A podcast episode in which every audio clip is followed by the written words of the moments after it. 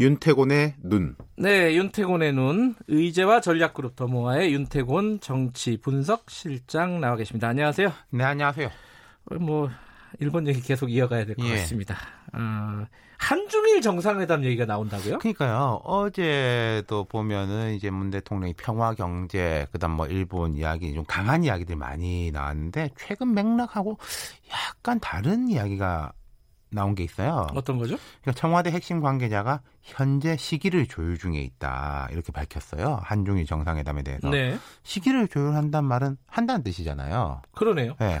한중일 정상회담은 이제 한중일 3개국이 서로 해왔던 연례적 정상회담인데 아, 1년에 한 번씩 항상 그렇죠. 만났어요?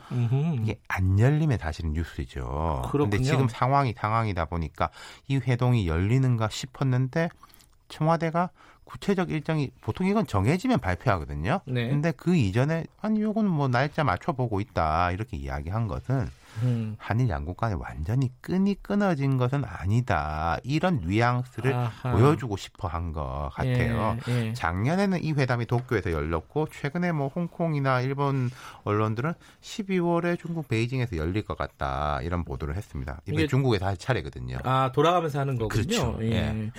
예. 이제 그 지금까지도 근데 사실은 뭐 일본하고 한국 정상이 만날 그리고 특히 다자회담 같은 데서 맞습니다. 이 기회가 있었어요, 사실. 그러니까 한일 정상이요. 서로 서로 한국, 일본을 오고 가는 것이 아니더라도 이러저러해서 만날 기회가 보통 1년에 작아도 네다섯 번은 돼요. 그래요? 예, 음. 자, 보십시오. 당장 문 대통령하고 아베 일본 총리가 만날 가능성 있는 행사를 제가 짚어볼게요. 9월에 미국 뉴욕에서 유엔 총회 있습니다. 아하. 아마 두 사람 다 갈 거예요. 예, 예. 10월 말에는 아세안 플러스 3 정상 회의가 아세안 쪽 국가에서 있습니다. 네. 여기도 다 갈 거예요.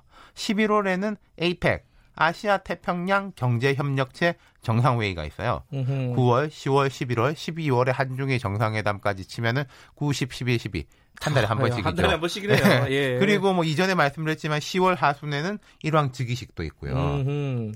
그러니까 만날 기회는 있으니까 의지만 있으면은 대화를 나눌 수 있다는 거 아닙니까? 그렇죠. 그죠? 이게 그러니까 사이 좋을 때는 이달에 보고 다음 달에 또 봐도 할 말이 많은데 사이가 껄끄러울 때는 왜 자꾸 우리가 이렇게 마주치는 거야? 뭐 이러지 않습니까? 지금은 사이가 껄끄러울 때죠. 그렇죠. 그러니까 네. 얼마 전에 G20 정상회의가 대표적인 예지 않습니까? 그 지난달 지지난달 말이죠. 이제 6월 말에 이제 오사카에서 음, 열렸는데 그 트럼프 대통령이 거기 갔다 한국에 오고 한일 정상이 못 만났 안 만났잖아요. 못 만났다기보다. 뭐 인사만 했죠? 네, 우리가 음. 제안했는데 일본이 이제 뭐 성과 있는 대화가 어렵다는 이유로 거절했고 8초 악수 그런 기사도 많이 나왔죠. 8초. 8초면은 상당히 긴 거 아닙니까? 악수하는 시간으로는. 악수는 뜨겁게 했군요. 예. 그뭐 이제 얼굴 서로 안 쳐다보고 뭐 이런 게 이제 카메라에 잡혔었죠. 자, 올해 예정된 어떤 기회만도 여러 번이라고 말씀을 하셨는데 네. 뭐 어떤 어떤 대화가 성사가 될까요?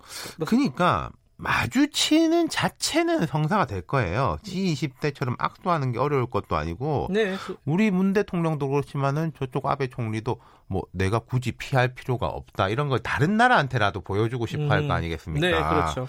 하지만 이런 유의미한 대화가 진행될 거야. 그건 좀 쉽지 않아 보여요. 뭐 그렇게 생각하시는 분들 꽤 있을 것 같은데 네. 분석을 해주신다면요. 자, 지금 한일 상황에서 정상회담이 열린다면 그건 심도 깊은 논의를 진행한다는 뜻 아니겠습니까? 그렇죠. 이게 다자간 회의, 좀 떠들썩한 남의 집 잔치집에서 만나가지고 할 이야기는 아니잖아요. 그렇죠. 그 자리에서 만나면 우리 다음에 따로 만나자는 약속은 할 수 있겠죠. 음, 네. 그리고 한중일 정상회담 같은 경우에는요, 한국과 일본이 중국의 중재로 두 나라가 이야기한다. 이거는 그 양국 중에 어느 한 나라도 별로 원하지 않는 그림일 겁니다. 그래요? 예. 미국도 보고 있으니까요. 또. 그렇죠. 그리고 예. 우리가 뭐 말하려면 우리가 서로 할 능력이 되지 중국의 힘을 빌어가지고 음. 하겠다라는 거는 우리도 그 마뜩한 그림이 아니고 그 일본도 마찬가지거든요. 네네.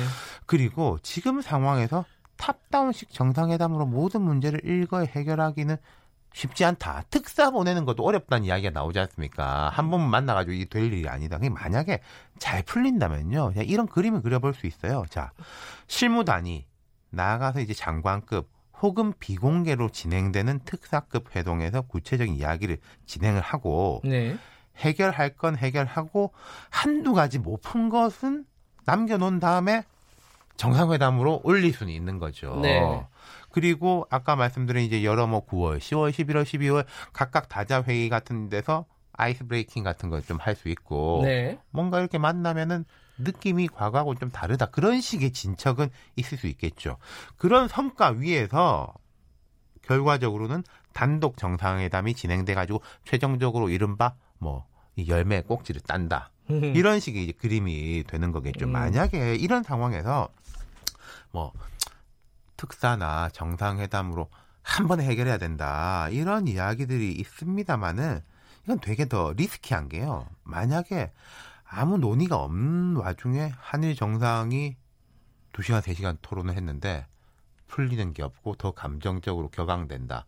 그러면은 지금보다 훨씬 더 안 좋은 상황이고 네. 운신의 폭이 확 줄어드는 거거든요. 네. 정상이 만난 거는 최종적으로 결과를 내기 위해서 만나야 되는 거지 실무적인 문제를 뭐 시시콜콜하게 뭐 에칭가스가 사실은 뭐 이러고 저러고를 대통령하고 총리 차원에서 할 수 있는 이야기는 아니라는 거죠.